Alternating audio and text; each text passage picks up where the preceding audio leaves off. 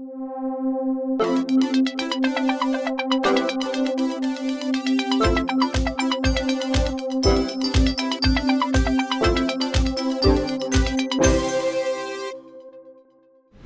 to PyData Manchester episode 11.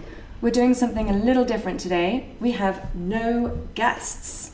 For our final podcast of the year, we wanted to review what we've done at PyData, at Pi Manchester. What we've seen and done in, Pi, in Manchester in the UK, including our adventures at Google Next in London. After that, we'll talk a bit about data science and finish up with our plan for 2020. Today we've got me, Jennifer Stark, and And me, John Carney. Smooth.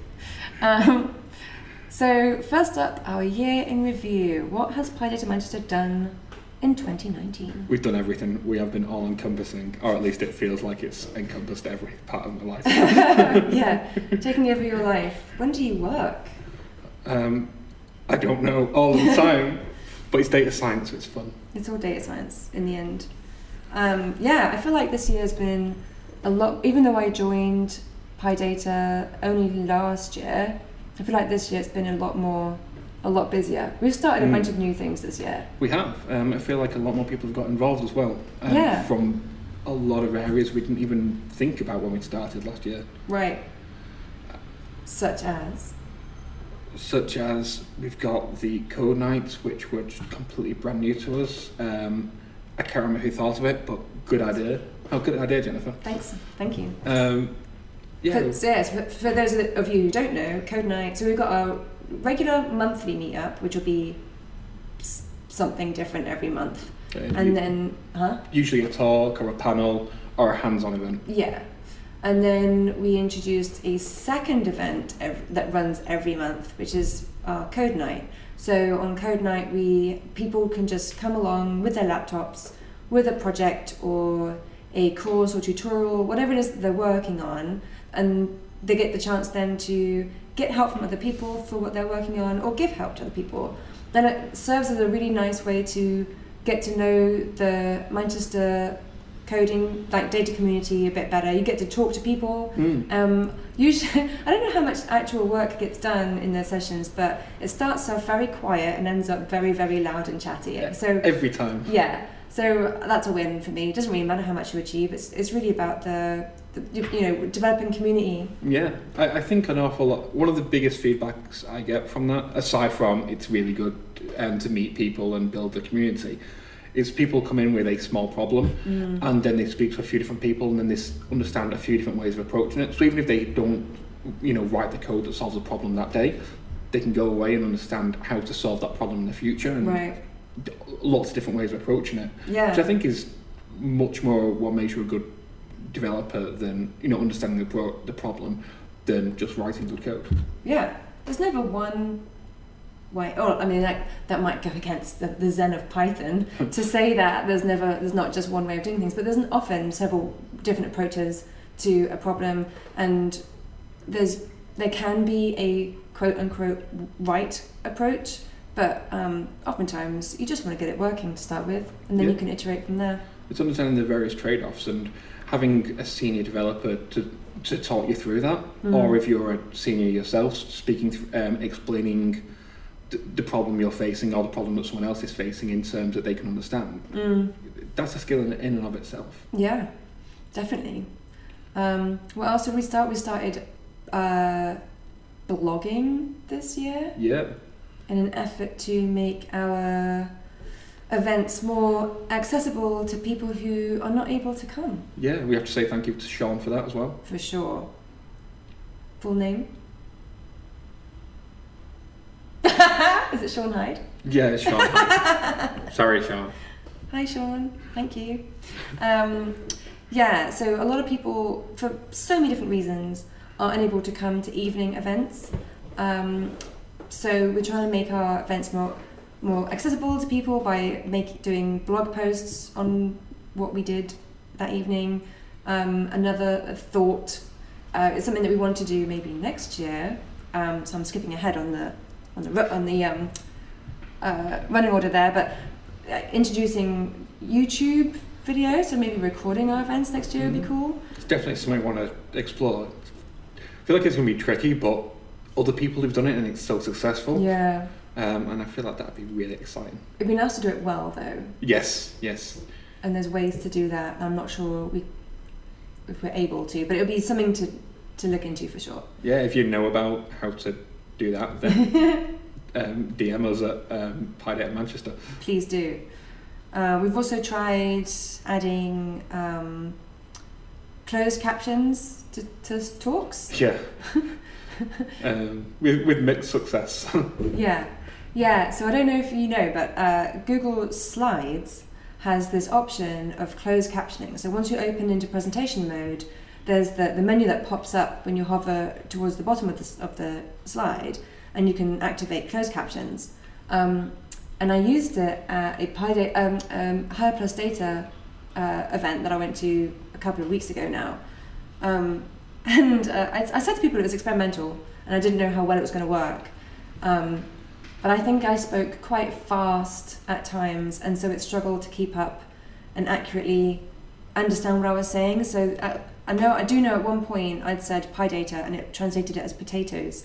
so so it's good for some laughs, but um, I think it's worth doing. I like having subtitles. yeah, yeah.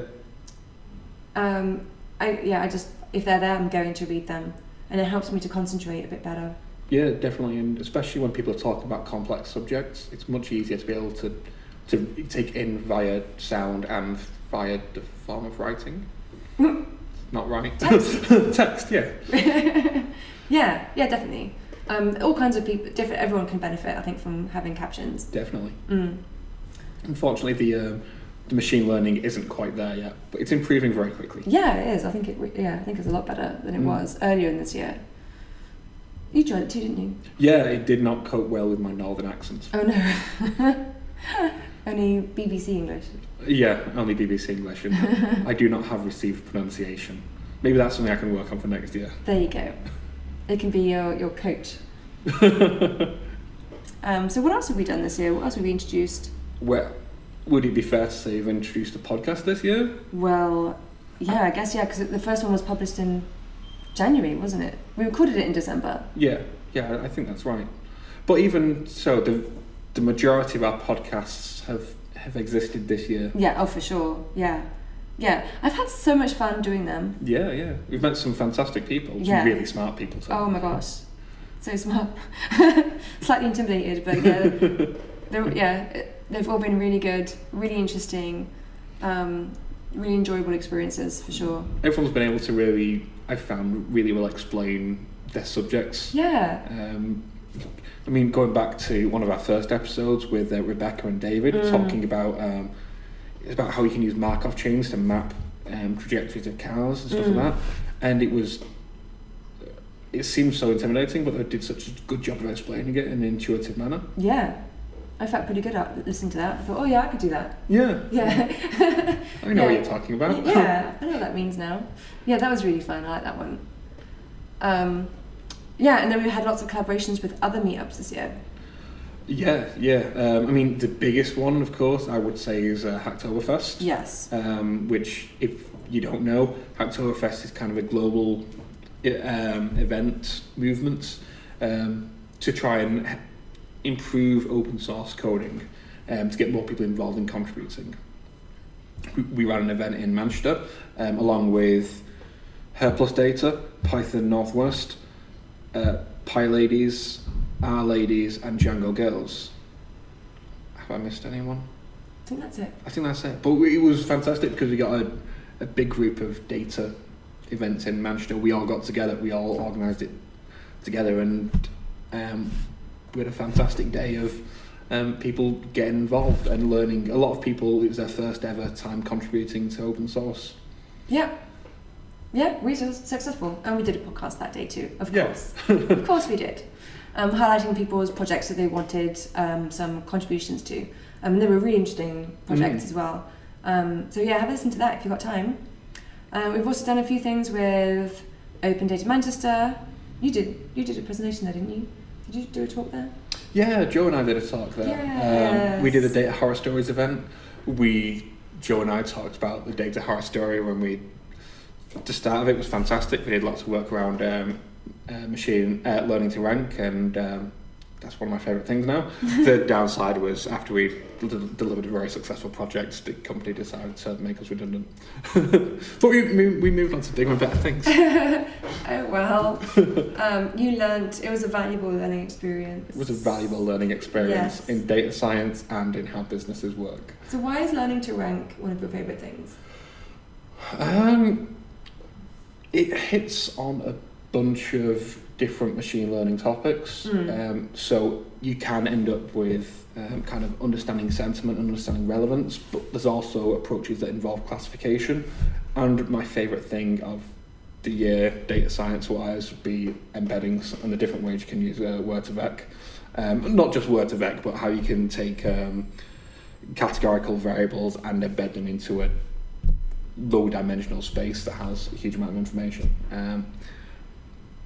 There's just yeah, I feel like there's a huge amount going on with them, and of course, as someone who's worked in um, in an e-commerce background, Mm. search rankings and recommendation systems are kind of the key to navigating Right. all of your sites. So it's very important from that aspect. And I'm just a bit of a nerd, so I really enjoy it. Well, I mean that's your job, isn't it? You prof- should be. professionally a nerd. Yes. Do you have any um, recommendations for any literature around that for someone who's interested in learning more about it? Um, there is a really interesting paper on reinforcement learning to rank. When you say Um, paper, do you mean a Medium post or an academic paper? oh, I mean an academic paper. Okay. um, on reinforcement learning to rank. There's there's two of them um, that I can think of, but we'll include them in the show notes. Mm. Um, one of them is quite formally an academic paper. Um, the other one is an academic paper by, um, I think it's Alibaba. Um, right. Um, but they've got um, a med medium style post that goes along with it as well. Um, okay. It's really interesting um, about how you can go around in terms of how you rank um, ranking products on an e-commerce site, taking it as a sequential task. So mm, because yeah. as you click through different not on your first search page, but your second search page, you can re-rank it and understand people's preferences from the first page, and okay. it's a constant, continuously evolving oh, process. Okay, gotcha. Mm. That makes sense. Um, and in terms of embeddings and recommendation engines, there's um, Meta-Prod2Vec, which is how you can understand details of the products and how people understand, um, how your customers may understand the products Mm. based on how they interact with the web, um, your, you know, web pages and the uh, product product detail pages. Okay. Um, yeah, so it's fantastic, and I'll include them in the show notes as well. Yeah. Great. Hopefully that makes sense. I've not done as good a job as explaining as Rebecca and David did. Well, I mean, you're, you're doing it on the fly, so that was uh, that was that was nice, and so you're going to in- include those in the show notes. Yes. Awesome. Um, we also had a data journalism event this year uh, where we had two amazing speakers. Mm. Um, we had Annie Gouk from who's a data journalist at Reach, and we had so she talked about the the best thing. What I really, I think what a lot of people took away was like, oh my gosh, that's amazing, was what Google Sheets can do for you. Mm. Um, and for me in particular, so I usually use uh, Python.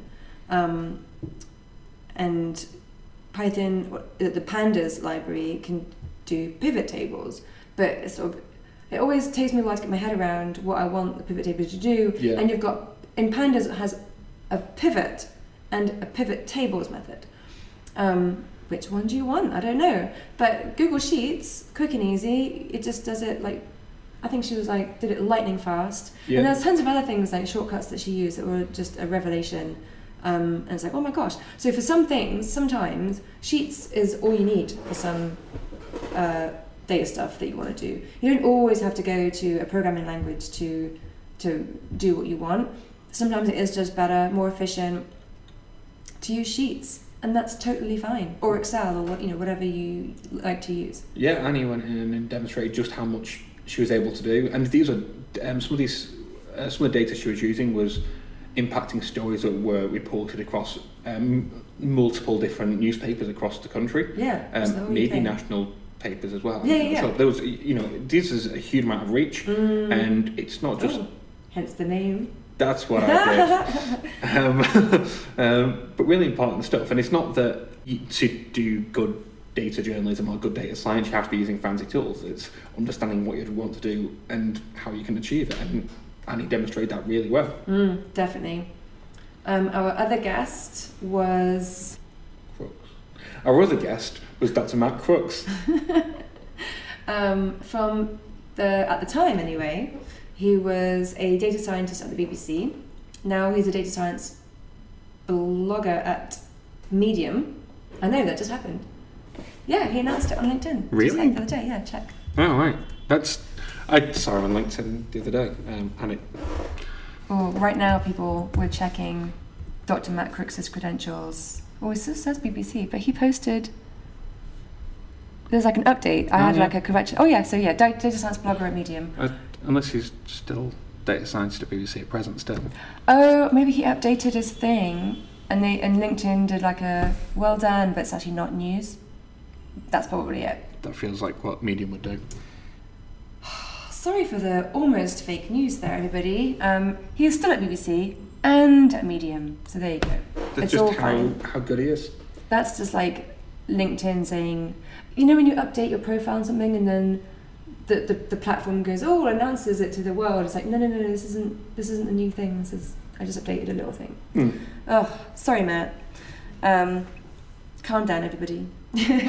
so yeah, he's data scientist at, at BBC, and gave us a whirlwind whirlwind tour of the projects he and others have been working on um, at the BBC, and how they use data and what their massive data plan is, and how much data they even get a day. It is ridiculous. Huge amount. So it. I mean, I always thought they had a huge amount, but even then, it still surprised me. And the Yeah. various things they're doing with it Yeah. in so many different areas. Really exciting. Yeah, really, really cool. Um, so yeah, he was a really, really good speaker. So I imagine his Medium blogs are really nice as well. I haven't read any yet, but Um, I did read the one on Louvain clustering. Um, I think I'm Oh. pronouncing that correctly, um, which seemed re- a really interesting new method. Um, I've not had a chance to dabble with it very much, but it seemed really interesting. what's um, it called?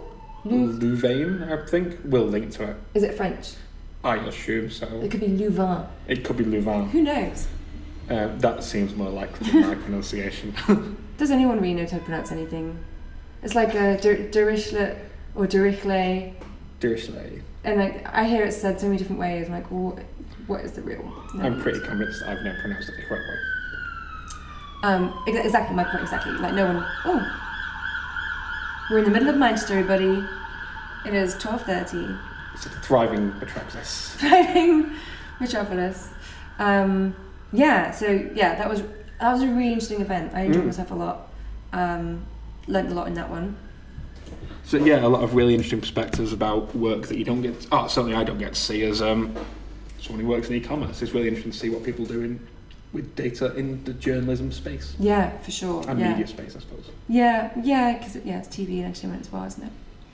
Um, data science and DevOps. Yeah, Now, there's a topic close to your heart. that is close to my heart. That's um, kind of my baby meetup of the year. Um, yeah, it's that was a that was a really interesting meetup. I think mainly f- because of the conversations we got to have.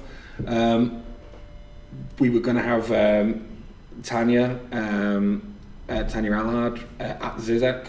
Ziz, again, pronunciation. um, but unfortunately, she was ill on the day, which is. Um, but we've managed to get um, we've managed to have her on the podcast as well, so we cover we cover some of the stuff that we, um, that she did as, as well. Then Mm. um, we had um, Bob Poole, um, who's now at Wejo, I think, um, from the data engineering side of things, and uh, detailing a lot of work around um, how we've he's used Kafka in production f- for data science environments, um, data science projects, and then there was me talking about learning to rank. Yay! oh, we've talked about that already. yeah, so we won't go with that too much. Yeah, yeah. I mean, the DevOps side is, um, I guess, become close to my heart recently because now we're trying to set up, you know, the data team at LADbible, which is where we're recording today. Thank you, LADbible. Um, we you know we're trying to set up our, our data warehouse and a new infrastructure using GCP, um, and we, we want to make it as similar to what the current what the dev team are using at the moment as we can because Mm. and it makes sense to be using the same methods obviously. so um, yeah, currently they're using Circle CI and Ter- Terraform, um, so just getting to grips with that. Um, but who knows? That might be all changing later. depending on if we might go into certain Google products that we'll talk about in a bit. Yeah, yeah. There's obviously, as you mentioned, it's something close to my heart. But it's you, in data science products uh, projects. If you can build an infrastructure that can make your life easier Mm. around data versioning, code versioning, automating deployments, and it because um, there are so many layers of data in every environment I've worked in. Um, being able to get data from where it lives to where you train it reliably and quickly, um, it's such a game changer. Well, we're just trying to get it to where it's going to live at this point. Yeah. We're not even talking about training yet. We want to get there soon, but yeah, this is a whole it's a whole thing. Just setting up the warehouse to start with. It's a Then long can- journey. It is long, and it's, it's hard to like balance getting that set up with dealing with the ongoing requests from people because people Mm. still need support, but we also need our own dedicated time to like to set up the you know the, the new architecture. So um, and to move the data warehouse over and then all the all the pipelines over. So yeah, it's it's a juggle, but we're getting there. I think it's an issue. A lot of um, organisations that are getting started with data science Mm. Uh, try and face how do they get value from data science now with ad hoc requests, Mm. um, and against getting data um, getting value from data science from more long term requests, especially when it's building the fundamental infrastructure Yeah, that everything else is um, built upon. yeah. A challenge. It is a challenge. It's definitely a challenge. Uh, I'd say that at the moment 50 50. My time is about 50 50 meetings and organising the team and doing my own coding. Mm. Actually, I don't know if it's even that 50. I even think it's 50% at the moment. I think it's less than that coding. But that's Mm. going to change. I'm going to try and make my, or organise my time better. So all my meetings are like squashed up together back to back. And there's, because there's a lot of dead time between my meetings. So that, that dead time is, it's hard to use it in a way that's you know in a productive way like it's not long enough to get into a coding project but it's not long enough and sometimes i need to do something with somebody else on my team Mm. and they're not always available during my own dead time so yeah it's it's a challenge but um, i'm gonna figure out a new way to deal with it Excellent. yeah um, human skills Yeah, yeah. I think hu- human skills was the April event we had. I think. Um, yes So we had a couple of really exciting speakers then. Um, we had Jem Hill, um, who talked about the importance of looking after yourself, make, uh, trying not to burn out. Um, we had um, Callum Fraser, um, who spoke about, again, uh, similar things, but um, the importance of good communication in tech teams. Um, and it was really interesting to get perspectives on, because as we mentioned before, delivering good software products and um, and good data products is about understanding and um, delivering uh, consumer needs, and that all comes down to communication. yeah Um, at every step of the way Yeah, um, and again, looking after yourself. You, you can't do the job very well if you're at home ill. no no um, and also don't bring it into work and spread it to everybody Al- also, yes. yeah um, but yeah, um, Jem's got some. I think she's putting out some resources on Twitter, so we'll make sure to li- um, to link them as well. Oh yeah, yeah, yeah. She she brought, brought lots of printouts, didn't she, as well? she did. take? She had a load of really um, really useful resources, but Mm. they were. It was eight months ago. That was a long time ago. Yeah, um, yeah. That was really cool. Um, all right. Hello, it's Joe here. I'm not in the podcast this month, but I'm here to talk to you about Cathcart Associates. As those of you who've listened before will know, Cathcart Associates is a technology recruitment company with offices in Leeds and Manchester, covering all things tech, but with an experienced team focusing on data science in the Northwest. They're good at what they do. They're one of those rare companies that understand what their candidates do as well. Cathcart sponsor PyData Manchester, PyData Edinburgh, MancML, ScotML, LeedsML, and more. Check out their website in the show notes or find them on Twitter at Cathcart Recruit. Without the support of Cathcart Recruitment, as well as LADbible for hosting our recording today, we wouldn't have been able to do this podcast. Google Next. What is Google Next? Google Next, um, from my experience, rather than from the publicity they get um, Oh, you think they're different? Uh, I just can't remember what the publisher Oh, was. okay. um, no, um, Google Next is a massive, and I think we can agree on that. Um, It wasn't. It was not as big as I thought. oh, okay. Actually, no, no, no. Okay, I'll take it back. It was as big as I imagined it was going to be, but my from a, I'm a data scientist, by the way. My understanding of numbers was not accurate. so um, I think I was imagining like a smallish crowd where you could bump into people, you could bump into the same people several times, um, or you know you could run into someone that you've not seen for a while. Um, but then somebody said, "Oh no, it's like ten thousand people," and I thought, "Oh wow, that's a, like that's a lot of people." So it may have been ten thousand people, but it didn't feel Yeah. like that at all. Like I did actually bump into people time and time again Yeah, while I was there. So I don't know. There's a bit of weird mental discrepancy there. Yeah, yeah, it was. Um, so, what was it? Yeah, what is Google Next? What is Google Next? Google Next is a large-ish um, conference, um, kind of describing a large, um, describing Google's cloud offerings, what they're doing at the moment, what they're looking to do in the future, announcing some cool, um, some cool projects that they're and products they're delivering on GCP. Um, and there's a lot of room for networking, a lot of room for teaching and reaching out to different community groups such as PyData. Yeah, so I, there was some. I don't think is as uh, as pizzazzy as an Apple reveal, for example, at, at their like annual events or or bi or twice, two every two years events. I don't, I'm not sure, but don't know. um, it was like you know keynote some like interesting new things that they're releasing um, you know notifications of some things being released into beta um, and there's a, and then there's lots of talks on basically like how introductions to products that they have and how to use them and how they will you know change your life what how they're better than other things and how they work so kind of like not a practical but um, you know a, a a walkthrough of, of how something could be used with maybe a demo. There were lots of talks that had demos in them. Mm. Then they also had um, an area with banks of machines where you could work through their Qwiklabs. Yep. Um, so that was practical, and some of them were guided and some were work by yourself, I think. Yeah, yeah. Well, I think all of them had at least a tutorial on the on the Qwiklabs PC Mm, environment, yeah. but some of them were guided in in person as well. I think. Yeah, yeah. Um, so that was really cool. So you could, you know, add to your, you know, get some skills, like practical skills that way. Um, they also had some advice, people giving advice on how to get um, uh, Google accreditations for various tracks, like their uh, associate or like data science or data engineering track. Um, I think they had like a some other tracks, but I didn't look at those obviously, so I don't remember what they were. But you know, saying like where, where courses are available that you can you can develop your skills, like uh, Coursera and Pluralsight. Um, what what would be an in-person course or an in-person test, um, and just basically what's available. So there's lots of guidance on that. That was cool.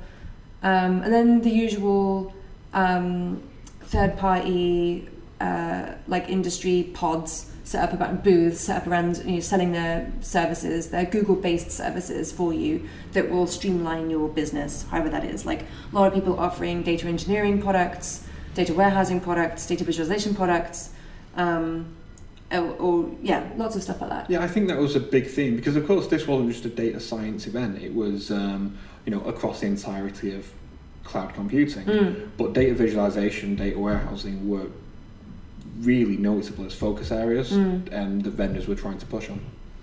I guess maybe it's because it's easier to automate that than it is to, or, or easier to, to have that have a third party do that than it is to for a third party to do the other things, perhaps. Uh, yeah, I would think that's probably part of it. Yeah, um, but again, I think lots of executives see nice shiny dashboards, um, and that's an impact area. So Mm. I think the fact that it, they try and sell to impact areas that Yeah. the execs are going to see. Yeah, makes sense.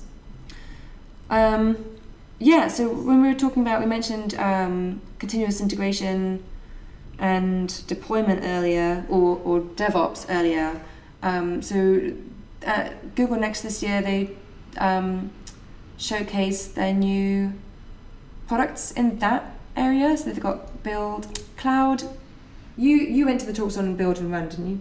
Um, no, I didn't, but I've used, I've used Build in the past. Oh, okay. So uh, tell us about that. So Google Cloud Build is essentially a CI pipeline. Um, you can configure different steps to. Um, you can run. Um, you can configure using a YAML configuration different steps to run as part of your pipeline.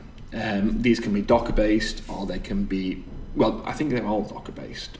Um, but all container based, but they can be based on um, a standard Docker container that you can define yourself, or on gcloud containers um, that are predefined already. And there's some other variations as well. So, for example, um, if you want to deploy a, cloud, um, a Google Cloud function, you can start off with um, um, you start off with um, a what is it, a cloudbuild.yaml in your um, in your GitHub repository. Um, you'll um, cloud build will then listen to um, any uploads on that, or, uh, sorry, any pushes or merges onto that branch of your um, your GitHub repository.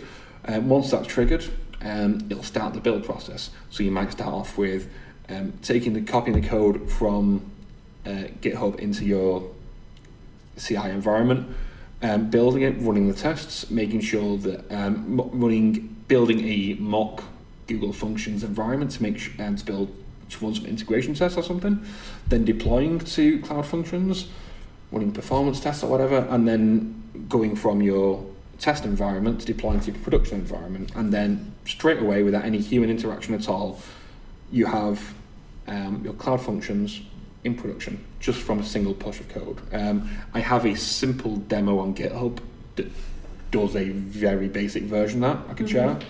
Um, but it's very, very easy. Well, I found it the easiest to use of all the um, CI tools I've used. Oh, really? Yeah, um, and obviously a lot of the issues that I found with this isn't going to be obvious.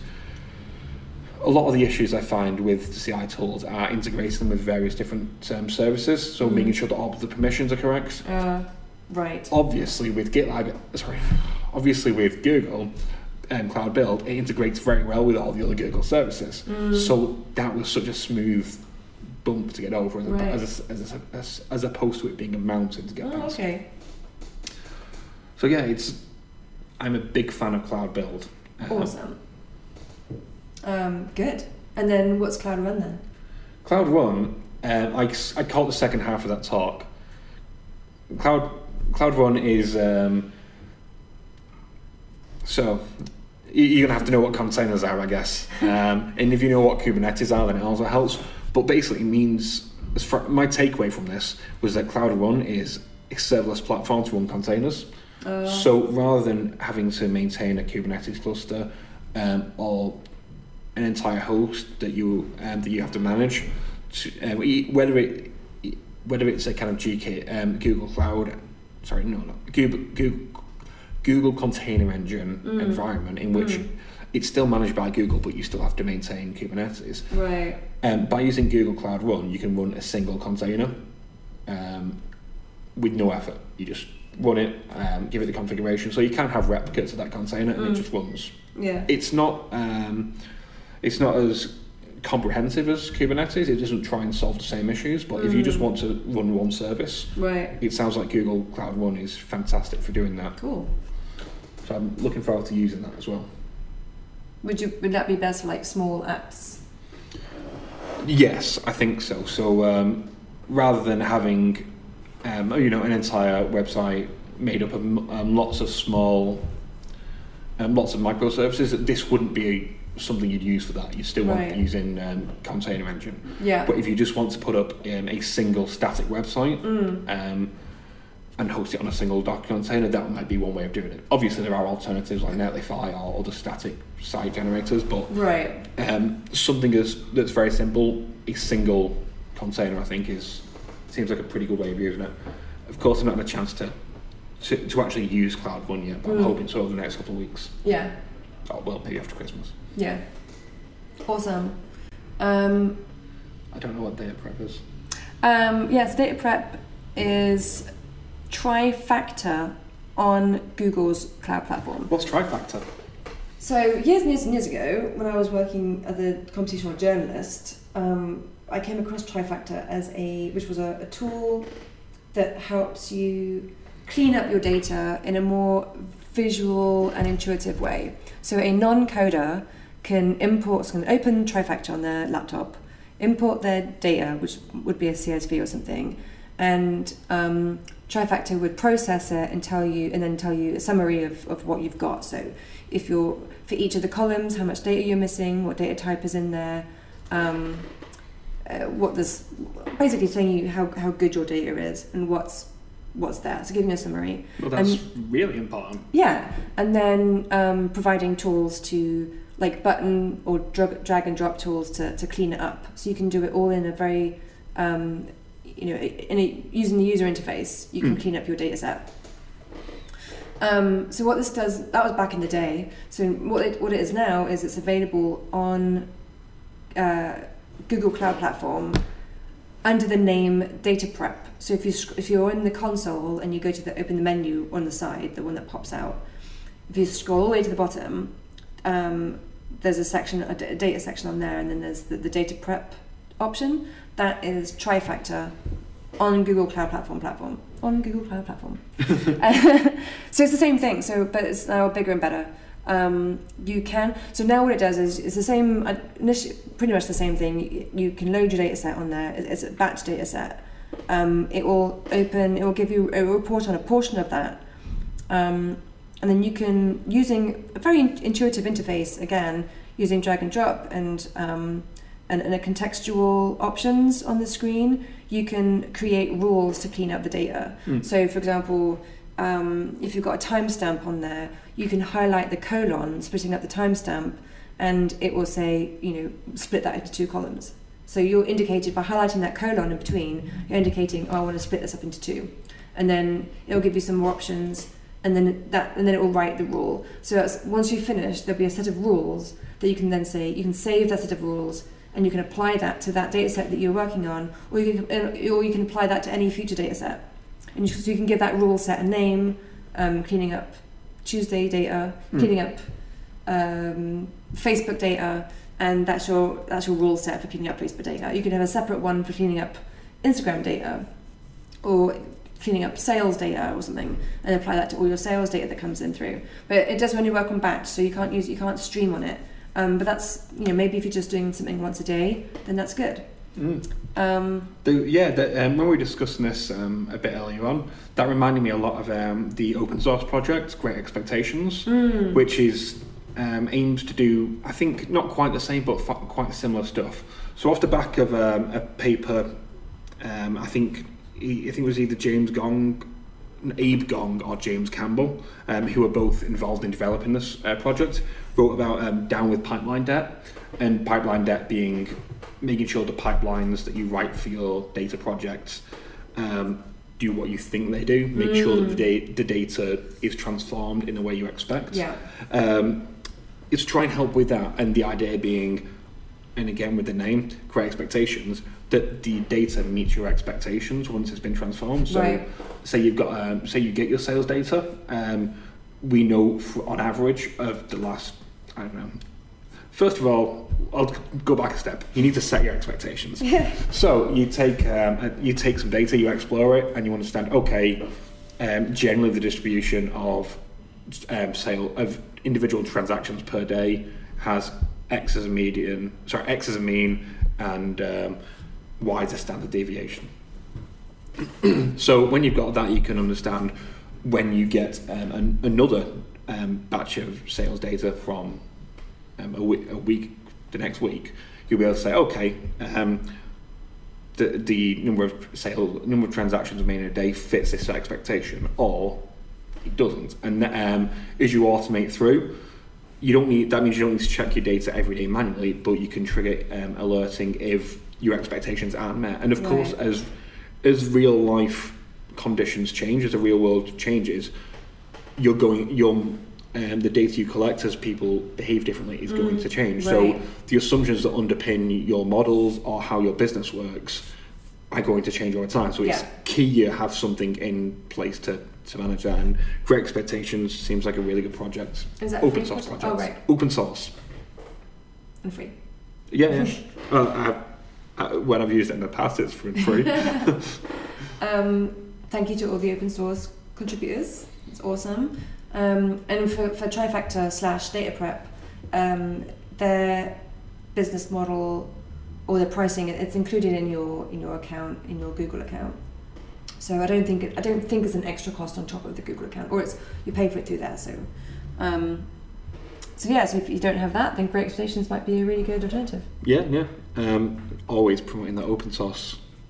Yeah. Um, can't believe it's 2020 already. Yeah.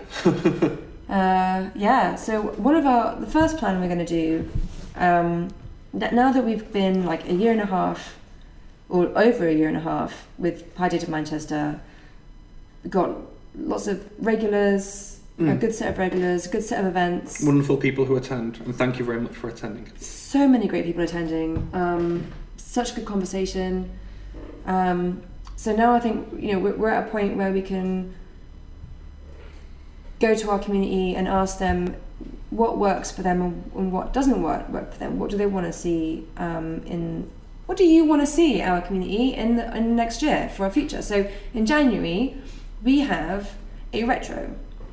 So what that means is um, everyone who can come will come Mm. and there's going to be post-it notes and whiteboards if we can get any Yeah. or flip charts i don't know but we're going to be talking about asking our community um, which includes you listening hopefully you can come too And Um, if you can't, then you know DM us and get involved over the internet. yeah yeah we'll, yeah we'll figure out we can have like a, a slack or a couple of slack channels uh, where we can have discussions on this but really asking people asking you like what did you like the best um, what was your favorite event what would you like to what was your least favorite event and Mm. why because we don't want to repeat those if no one likes them Yeah. if they're not creating any value to, to our community, then there's no point.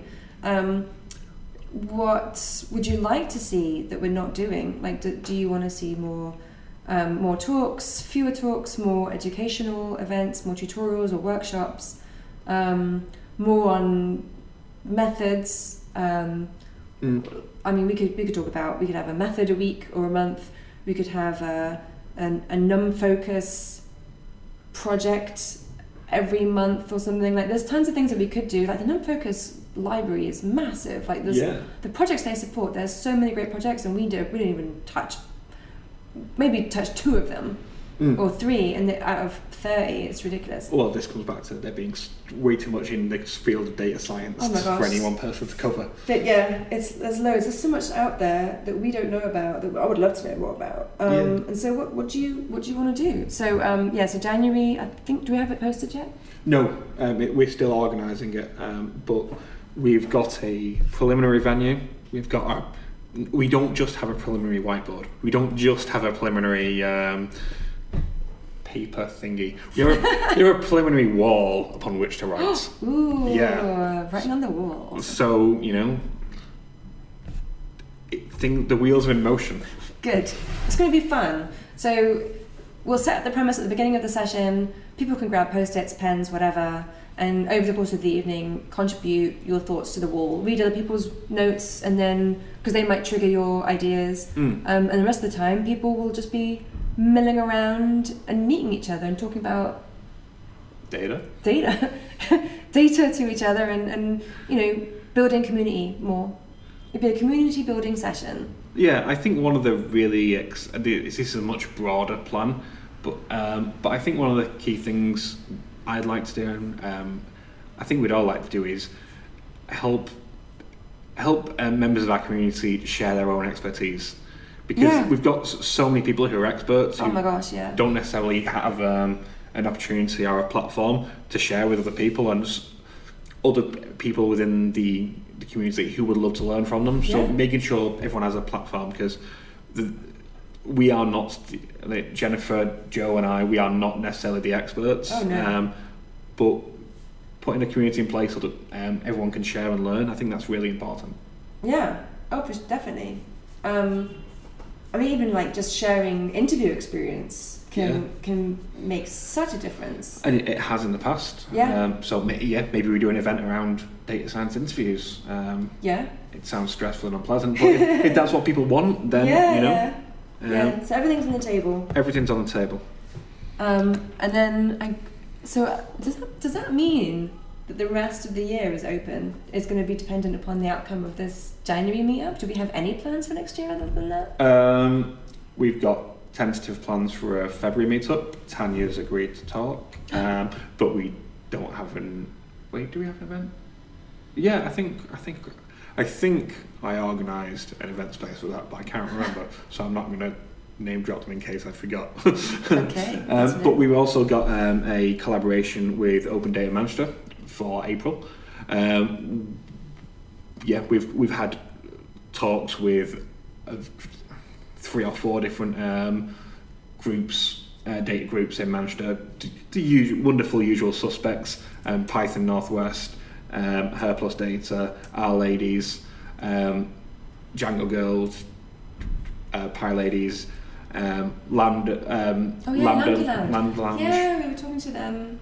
To Adam. maybe coming onto the, the podcast. Yeah. Yeah, yeah, I think it was. Yeah. Um, so there's lots of things, uh, lots of people we want to collaborate with, but of course this is all up in the air. We've got some potential um, machine learning tutorial style, even not quite tutorials, but um, focused learning groups. We've got ideas about. Mm, um, oh yes, we yeah that was yeah got to do yeah, that. and again, these are these are potential. If there's no interest, we won't do them, and. We, I think they'd be definitely interested in that one. Yeah. I think that one would be popular. I think so too. Yeah. Um, but we'll have to figure out what the most important are because Yeah.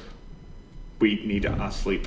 yeah, I know. Yeah, um, yeah. But I think we'll be continuing with our monthly meetups, continuing with our monthly code night, yeah, yeah. and continuing with our monthly podcasts.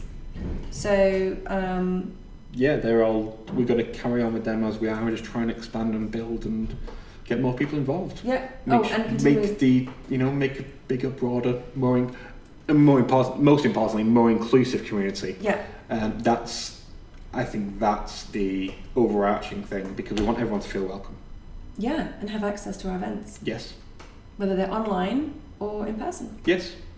So if um, you're a big fan of listening to the podcast, but you, you're not able to make it to the um, to any of the e- events in Manchester for whatever reason, um, but you've got ideas of how we can help, Yeah. um, or- how we can reach out even further, or I, things, medium, media, mediums that you would like to. Uh, Yeah. Do you think we could reach out, um, reach out, and then let us know because we're super open f- to new ideas. Only in January though. After January, it's a Yeah, closed no- shop. It's a no closed ideas. shop, and we, we're never changing ever. Yeah.